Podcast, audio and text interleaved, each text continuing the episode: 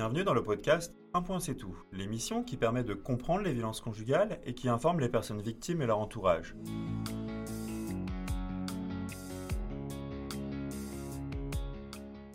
Je suis Adrien Boulogne, cofondateur de EU, une entreprise qui crée des contenus de sensibilisation et de formation sur des sujets sociétaux, et ce à destination du monde du travail.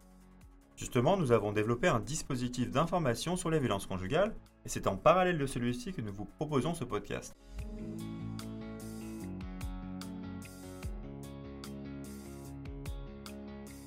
Aujourd'hui, nous retrouvons Noémie Roland, médecin à l'hôpital de Saint-Denis, dans un service tout nouveau qui s'appelle la Maison des Femmes.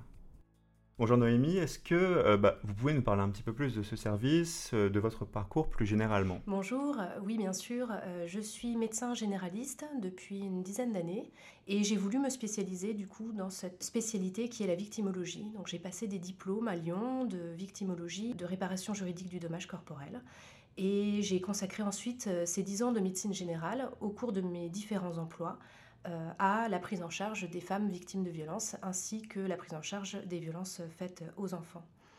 Euh, j'ai travaillé en tant que médecin traitant, j'ai travaillé en tant qu'urgentiste et puis j'ai travaillé aussi à la protection maternelle et infantile et la protection de l'enfance, l'ASE. Euh, et, au cours de mon parcours, j'ai pu rencontrer de nombreuses victimes. Maintenant, je travaille à la Maison des Femmes, à l'hôpital de la Fontaine de Saint-Denis, où euh, je travaille dans l'unité euh, qui accueille spécifiquement les femmes victimes de violences, n'importe quel type de violence, mais en particulier les violences conjugales. Si on revient un petit peu sur, euh, sur votre parcours, il y avait beaucoup de voies possibles en médecine. Pourquoi aller sur ce sujet-là spécifiquement?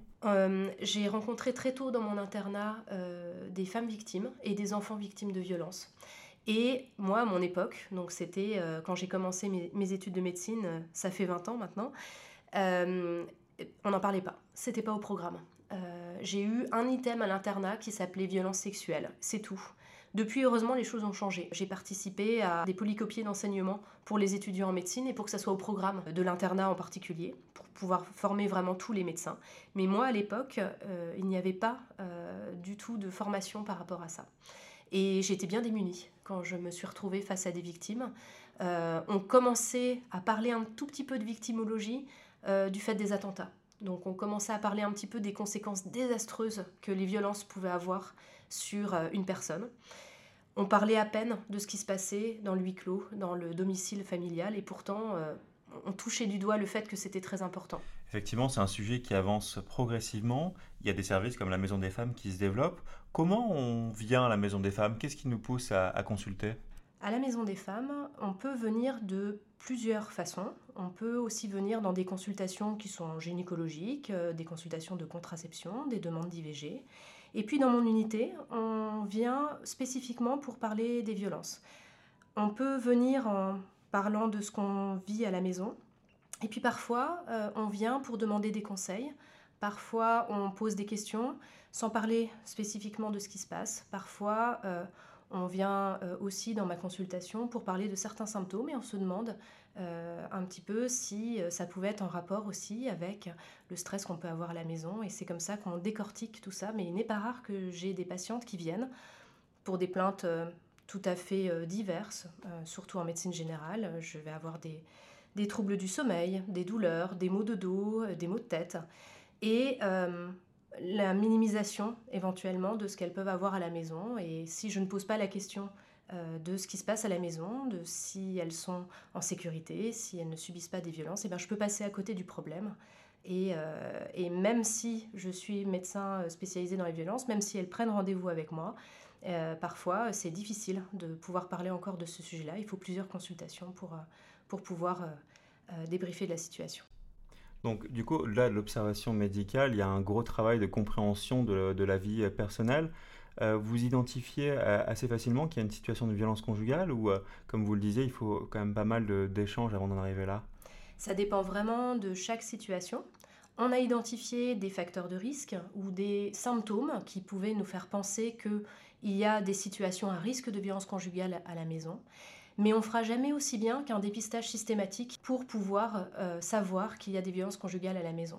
Alors il y a plusieurs façons de poser la question. Il faut savoir un petit peu avec quelles questions on est le plus à l'aise pour pouvoir les dépister. Moi, j'ai tendance à demander si elles ont déjà été victimes de violences, mais dans leur vie, c'est-à-dire dans leur enfance, dans leur travail, dans leur couple. Ou alors, je peux demander aussi si elles, euh, tout va bien à la maison, et puis je vais commencer à tirer le fil au fur et à mesure. Est-ce que euh, comment ça se, ça se passe avec votre mari quand vous vous disputez? Est-ce que parfois vous avez peur de votre mari? Et quand vous n'êtes pas d'accord, vous, comment ça se passe? Et c'est comme ça qu'on arrive à instaurer un dialogue et instaurer de la confiance pour pouvoir euh, parler euh, de ce qui se passe dans le cadre familial. D'accord. si on vient un peu plus dans le détail des conséquences physiques et, psychologiques, qu'est-ce qu'on observe dans, dans la majorité des cas? Ce qu'on observe, c'est que les violences conjugales, elles ont un impact majeur sur l'ensemble de la santé des femmes leur santé physique, leur santé psychique, et puis aussi sur tout ce qui est social autour d'elles. Ça vient impacter leur vie professionnelle, leur vie familiale, leur vie amicale et leur vie sociale de, façon large. L'OMS a défini euh, les violences conjugales comme une forme de torture en termes de conséquences que ça a sur euh, l'individu. C'est-à-dire que tous les moyens sont permis pour pouvoir installer une certaine emprise euh, des violences de l'agresseur sur sa victime et la victime subit euh, cette emprise et subit les différentes violences, quelles qu'elles soient, violences psychologiques, violences physiques, violences sexuelles, violences économiques. Et ceci a des répercussions en sur l'ensemble de la vie de la personne. Et au niveau médical, on retrouve des conséquences majeures sur leur santé, puisque l'OMS estime qu'elles perdent entre 1 à 5 années de vie en bonne santé euh, par rapport à des femmes non violentées. Oui, c'est énorme. On sait que la relation d'emprise est, absolument essentielle pour comprendre ce mécanisme de domination. On distingue souvent le, le plan physique et le plan psychique. Est-ce que vous pouvez un peu plus creuser cette relation? En médecine générale, on a cette possibilité euh, de pouvoir à la fois accéder à la santé psychique et à la fois accéder à la santé physique. Et on s'aperçoit que les deux sont assez intimement liés. Évidemment, il va y avoir des conséquences physiques sur la santé des femmes, des choses qui peuvent être plus ou moins visibles, avec des hématomes, avec des fractures, avec des handicaps même. Il n'est pas rare malheureusement qu'elles restent avec des séquelles, des handicaps à vie là-dessus. Vous avez un exemple de handicap? Oui, euh, il peut y avoir des lésions, par exemple, au niveau euh, de l'audition, euh, suite à des coups, avec des, blessures au niveau du tympan. On peut avoir des lésions au niveau des yeux. On peut avoir également des fractures mal consolidées, avec des boiteries qui peuvent résulter de ça. Une des conséquences physiques des violences conjugales, très importantes en médecine, c'est que les violences conjugales sont parfois responsables d'une aggravation d'une maladie chronique. C'est-à-dire qu'une victime peut souffrir par exemple d'un diabète, qui est considéré donc une maladie chronique avec un traitement chronique qu'il va falloir que je renouvelle comme traitement. Et euh, du fait du stress subi euh, à la maison, du fait que euh, la victime peut-être n'a pas accès à ses médicaments, qu'elle n'a pas le droit d'aller à la pharmacie, qu'elle n'a pas accès à sa carte vitale, mais aussi parce que elle a d'autres choses à penser avec l'emprise et qu'elle vit aussi sous la tension permanente que lui fait vivre son agresseur, eh bien, elle ne pourra pas forcément suivre le traitement comme je le veux. Et je vais la voir en consultation, je vais m'apercevoir que sa maladie tels que le diabète, empire, euh, s'aggrave. Et si je ne pose pas la question de ce qui se passe réellement à la maison, je vais augmenter par exemple le traitement, je vais augmenter l'insuline, alors que c'est pas tant ça le problème, c'est de vraiment comprendre dans quel climat euh, la, patiente euh, évolue. Et puis, il y a des conséquences effectivement sur la santé psychique. avec notamment les troubles du sommeil. Il y a des troubles bien sûr de dépression, d'anxiété, de stress, et ça peut aller malheureusement jusqu'à l'état de stress post-traumatique. Ces deux plans, la santé physique et la santé psychique, euh, sont toujours complémentaires entre les deux. C'est-à-dire qu'une mauvaise santé physique va influer sur votre santé psychique et vice-versa. Et euh, de toute façon, il est vraiment nécessaire de considérer la santé d'une personne comme un, ensemble. et c'est ce qui fait la beauté aussi de la médecine générale pour s'occuper des victimes de violences conjugales, c'est que du coup il n'y a pas de discrimination entre les deux et que ça va nous intéresser entre les deux, qu'on va soigner en fait à la fois euh, le psychisme et, le physique.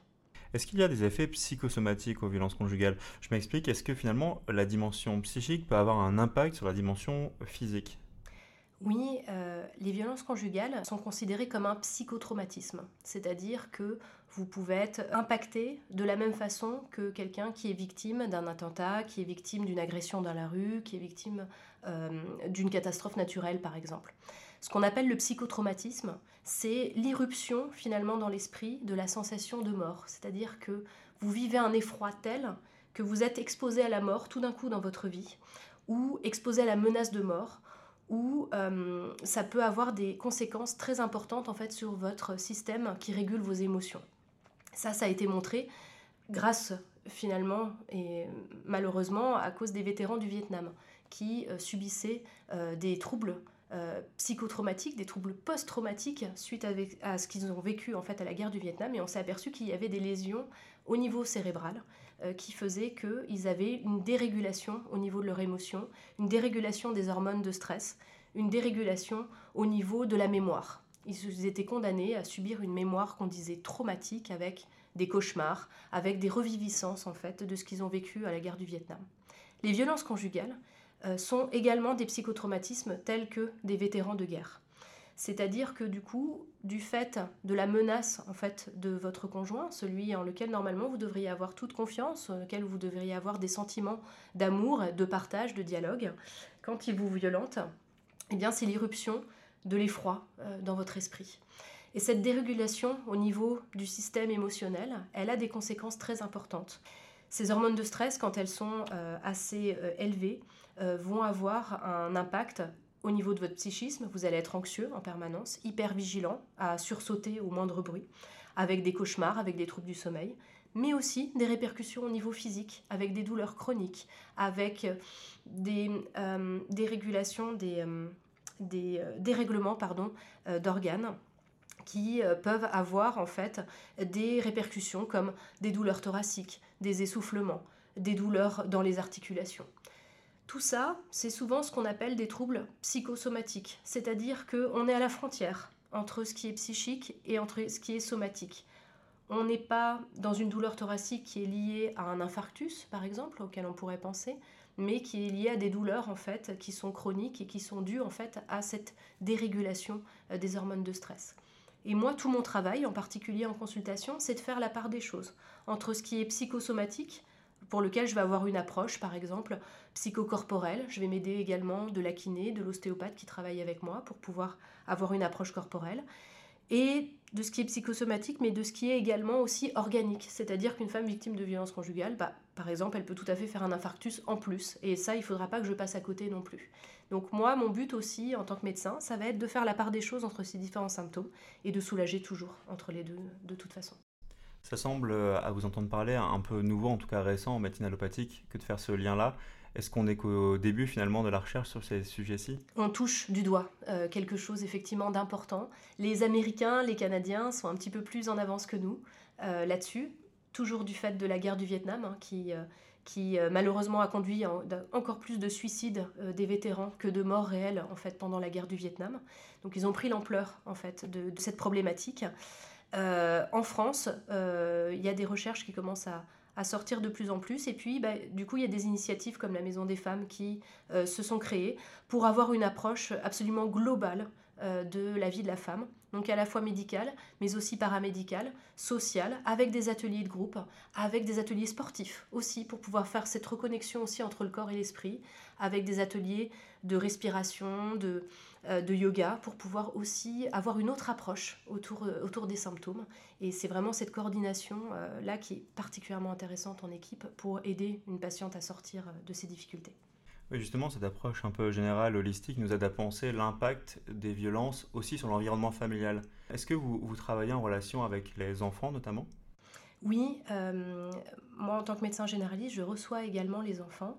Et là, en France, depuis un peu plus d'une dizaine d'années, on commence à vraiment prendre à bras le corps le problème des enfants qui sont exposés euh, aux violences conjugales. Euh, et on estime maintenant en France que c'est une maltraitance à part entière de voir notamment sa mère qui est, qui est violentée. Euh, l'enfant, il peut assister de façon directe, il peut entendre, il peut voir en fait ce qui se passe. Il assiste également de façon indirecte euh, aux violences conjugales. Ça a des répercussions sur sa vie, sur aussi son identification aux parents, aux parents victimes et puis aux parents agresseurs. Et c'est des choses sur lesquelles il va avoir effectivement des séquelles. Et on prouve notamment euh, maintenant de plus en plus, les études sortent sur l'impact que ça a sur sa santé future, même en tant qu'adulte. C'est-à-dire qu'être exposé à des violences conjugales quand on était petit a des conséquences sur la santé euh, future des enfants. Donc on a un vrai travail de prévention à faire là-dessus. Il n'est pas question de montrer du doigt euh, la personne victime de violences conjugales comme un mauvais parent, parce qu'elle ne protège pas l'enfant. On sait à quel point le mécanisme d'emprise peut être très fort, même quand on veut protéger son enfant. Mais euh, de vraiment tendre la main à la fois vers le parent qui est victime et à la fois vers l'enfant qui euh, subit les conséquences de tout ça. En France, on estime qu'il y a à peu près plus de 200 000 enfants qui sont chaque année exposés à des violences conjugales. On les appelle maintenant des co-victimes de violences conjugales. Alors, on a parlé des femmes victimes, des enfants victimes. Est-ce que vous avez déjà travaillé avec des hommes victimes de violences conjugales? Alors oui, pas dans le cadre de la maison des femmes, parce que comme son nom l'indique, effectivement, on accueille euh, que des femmes ou euh, des personnes en tout cas qui estiment être de genre féminin. Donc euh, on accueille des violences qui sont vraiment spécifiques, dirigées contre le genre féminin. En revanche, avant mon activité, donc avant 2020, euh, je travaillais déjà avec des personnes victimes de violences et il est arrivé que je travaille également avec des victimes hommes de violences conjugales soit des violences conjugales dans un, dans un couple hétérosexuel, soit dans un couple homosexuel.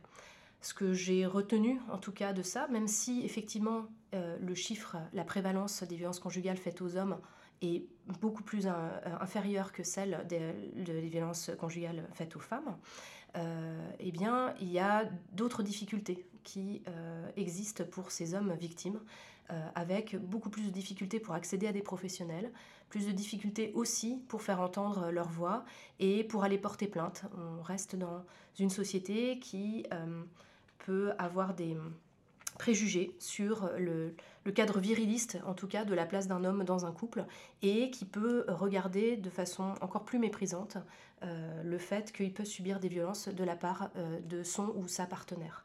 Donc, pour moi, ça a été souvent une double peine pour ces victimes qui n'osaient plus s'exprimer euh, tant ils étaient jugés. Est-ce que euh, sur euh, les plans physiques et psychologiques, les violences se manifestent de la même manière? Les violences peuvent être psychologiques et physiques, que qu'on soit de genre féminin ou de genre masculin. Mais il est vrai que les violences psychologiques, dans mon expérience sur les violences conjugales faites aux hommes, étaient davantage des violences psychologiques. Néanmoins, on peut tout voir, également des violences sexuelles, des violences économiques, et elles peuvent coexister, ces différentes violences, au sein de l'histoire de ce couple. Alors jusqu'à présent, on a, parlé de l'identification euh, de, ces violences et de leur matérialisation sur les plans euh, physiques et, psychiques. Quand on est euh, observateur de ces violences, qu'on l'on soit ami, membre de la famille, collègue de travail, qu'est-ce qu'on peut faire concrètement, déjà du point de vue de votre point de vue? Alors là, quand on, est, quand on assiste ou quand on a deviné éventuellement qu'on suspecte des violences conjugales, je pense qu'il est très important tout de suite d'instaurer le dialogue il faut savoir que l'agresseur va tout faire pour silencier sa victime. Et il faut du coup, euh, quand on est confident d'une victime, tout faire pour euh, lui donner la possibilité de parler et de s'exprimer à l'encontre de, l'agresseur. Donc il est important d'instaurer un climat de confiance, euh, de tout de suite dire bah écoute, je te crois. Et ça, cette phrase, elle est vraiment libératrice et toutes les victimes nous, le disent à chaque fois. La première personne qui dit je te crois, ça c'est quelque chose de vraiment très important. Vous parliez de, de. Euh, souvent, le, mot qui revient, euh, c'est la notion de double peine, tant sur les plans médicaux que, juridiques. Quand une personne témoigne de ces violences et qu'elle n'est pas crue, d'une part par son médecin ou d'autre part par un policier ou, même un juge. C'est quelque chose que, vous observez? Oui, malheureusement encore trop souvent. On essaye de former de plus en plus les professionnels euh, sur la réalité déjà des chiffres de violences conjugales, euh, qu'on a tendance souvent à minimiser, mais l'ampleur est pourtant très importante et heureusement, on commence beaucoup à en parler, y compris médiatiquement. Ce qui libère énormément la parole autour. Il y a des livres qui sortent, il y a des témoignages, et ça, vraiment, ça nous aide énormément à, pouvoir aider les victimes euh, autour, de nous. Et puis, on essaye de former les professionnels aux caractéristiques des victimes. Il faut savoir que l'emprise, euh, c'est un mécanisme, un processus qui est chronique, qui se passe dans le temps, euh, qui s'installe au fur et à mesure comme un lavage de cerveau. Ce lavage de cerveau se fait par petits coups d'insultes, de dévalorisation, euh, d'humiliation, qui vont faire qu'au fur et à mesure, la victime va se renfermer sur elle-même et va avoir une image extrêmement dégradée d'elle-même.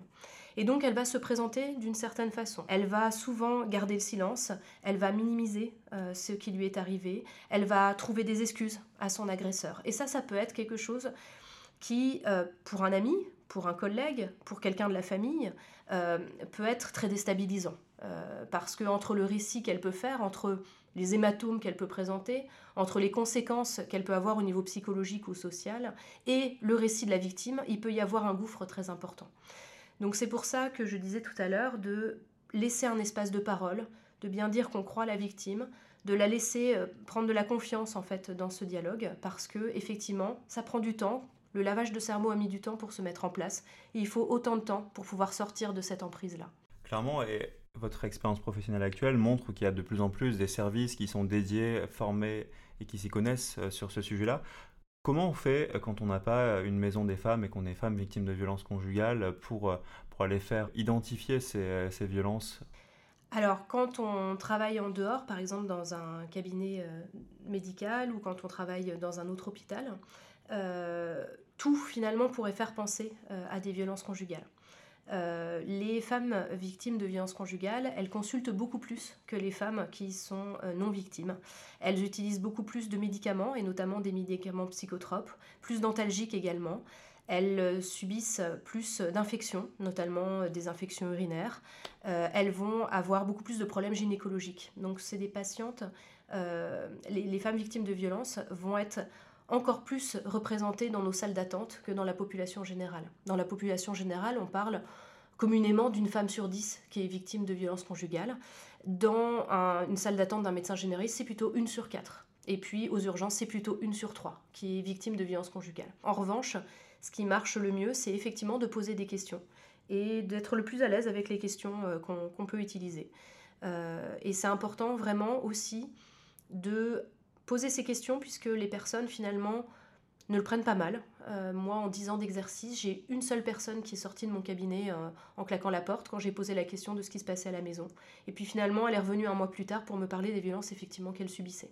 on revient sur la notion de climat de confiance dont on parlait tout à l'heure. Exactement. Et c'est important aussi peut-être de laisser des indices là-dessus. En salle d'attente, on laisse des prospectus, on met une affiche sur les violences conjugales. On instaure un climat où on met pas trop d'attente, ou on fait une confidentialité dans la, salle de, cabinet. On reçoit pas la personne avec son conjoint. On garde toujours une consultation avec une seule personne pour pouvoir libérer la parole également. Et puis on prend du temps, on reconvoque, on se revoit, on essaye d'instaurer vraiment un dialogue euh, qui va se faire. Tout ça, on a l'impression qu'effectivement ça prend de l'énergie, ça prend du temps, c'est pour mieux en gagner pour plus tard. Et puis, si, il faut, faut jamais rester seul par rapport aux violences conjugales. Ça, c'est très important. C'est un problème qui est qu'on peut croire privé, mais qui en fait est un problème sociétal. Euh, et il faut savoir s'entourer de plein de professionnels, puisque comme je le disais, ben, il y a des conséquences évidemment sur la santé, il y a des conséquences aussi au niveau social. Et donc il ne faut pas hésiter à appeler à l'aide autour, à, aller euh, avoir un carnet d'adresses sur les juristes, à appeler le 3919 qui donne aussi des noms des associations, qui donne des noms des professionnels en fait qui sont formés autour de vous, à chercher sur internet également euh, les différentes associations. Et, ça, c'est important euh, de ne pas rester seul face à une situation et d'ouvrir le dialogue avec d'autres. J'aimerais qu'on creuse un peu plus la question du, viol conjugal, un sujet qui est éminemment tabou déjà dans le, dans le tabou. Le viol conjugal est reconnu que depuis 92 par, la, par la loi. Comment ça se concrétise dans, bah, dans vos consultations d'une part et simplement dans, dans l'esprit des gens?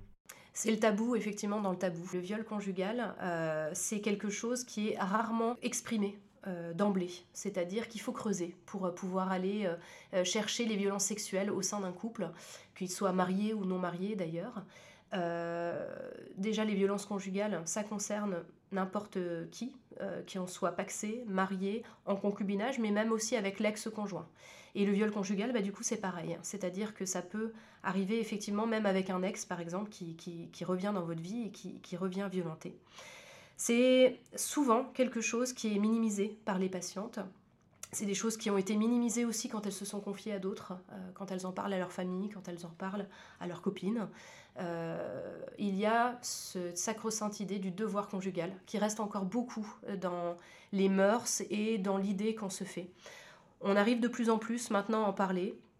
On voit aussi au niveau des chiffres que plus d'un viol sur deux est un viol conjugal et que dans plus de 80% des cas, le violeur euh, est quelqu'un de proche et quelqu'un qu'on connaît. On est très très loin de l'image d'épinal du viol qui se passe dans un parking noir parce qu'on a une mini-jupe et qu'on est, sorti tard. Le viol, au contraire, et la plupart du temps, euh, le fait du, lieu clos en fait de la maison et c'est souvent le domicile qui est le, lieu le plus dangereux pour les femmes et les enfants. Euh, j'imagine que parmi les personnes qui viennent vous consulter, beaucoup sont des salariés.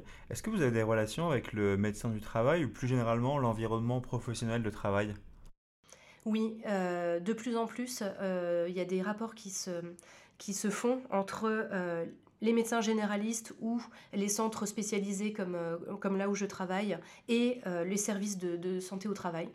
Euh, ils sont de plus en plus formés et ils sont de plus en plus demandeurs aussi de formation et de liens en fait avec, avec les, professionnels qui suivent euh, les femmes aussi pour leur santé. Euh, je me suis aperçue rapidement que dans pas mal de situations, j'avais besoin de leur aide et j'avais besoin d'un dialogue aussi là-dessus. parce que les violences conjugales, en fait, sont pourvoyeuses d'un énorme absentéisme au niveau du travail d'une baisse parfois de performance également, tout simplement parce qu'elles ont d'autres choses à penser, parce qu'elles euh, ont des handicaps, euh, des, euh, des dépressions, des anxiétés qui peuvent avoir un impact assez important sur leur vie au travail.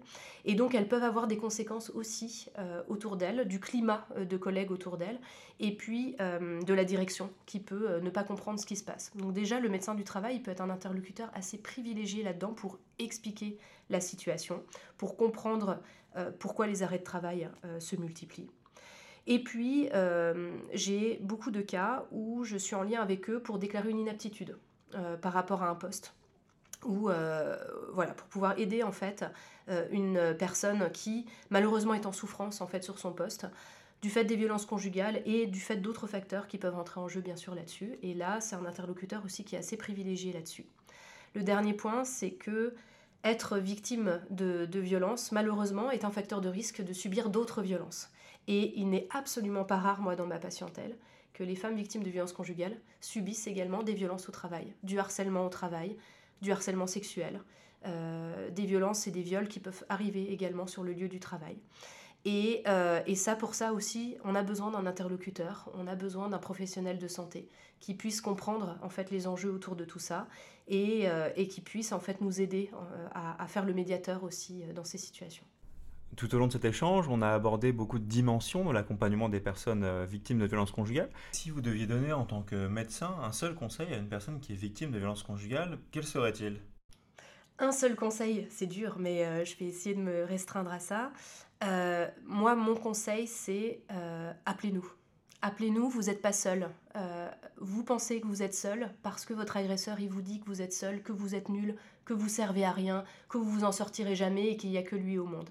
Et c'est pas vrai. C'est pas vrai. Appelez-nous parce que nous, on peut vous aider et on peut s'en sortir. Il vous faut de l'aide et c'est normal. Comme pour toute pathologie, on a besoin d'aide pour pouvoir trouver le traitement adapté, trouver des solutions en fait pour pouvoir avancer. Et quel que soit ce que vous voulez, vous voulez quitter votre agresseur ou pas, vous voulez porter plainte ou pas, de toute façon appelez-nous, ne restez pas seul face à cette situation-là, on peut vous aider. Merci beaucoup Noémie pour ces explications qui nous renseignent beaucoup sur le sujet. Je pense que le message est finalement clair, il faut consulter un médecin quand vous êtes victime de violences conjugales et n'hésitez pas à le conseiller si vous faites partie de l'entourage d'une personne victime, c'est essentiel.